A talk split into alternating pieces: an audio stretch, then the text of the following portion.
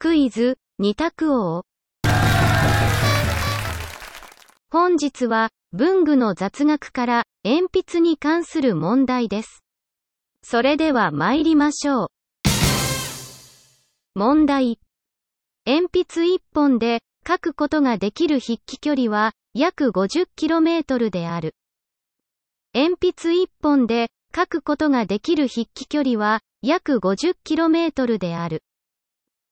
丸か×かでお答えください。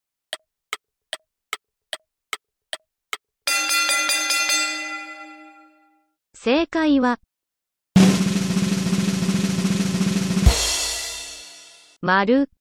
鉛筆1本で書くことができる筆記距離は約 50km です。いかがでしたか？次回もお楽しみに。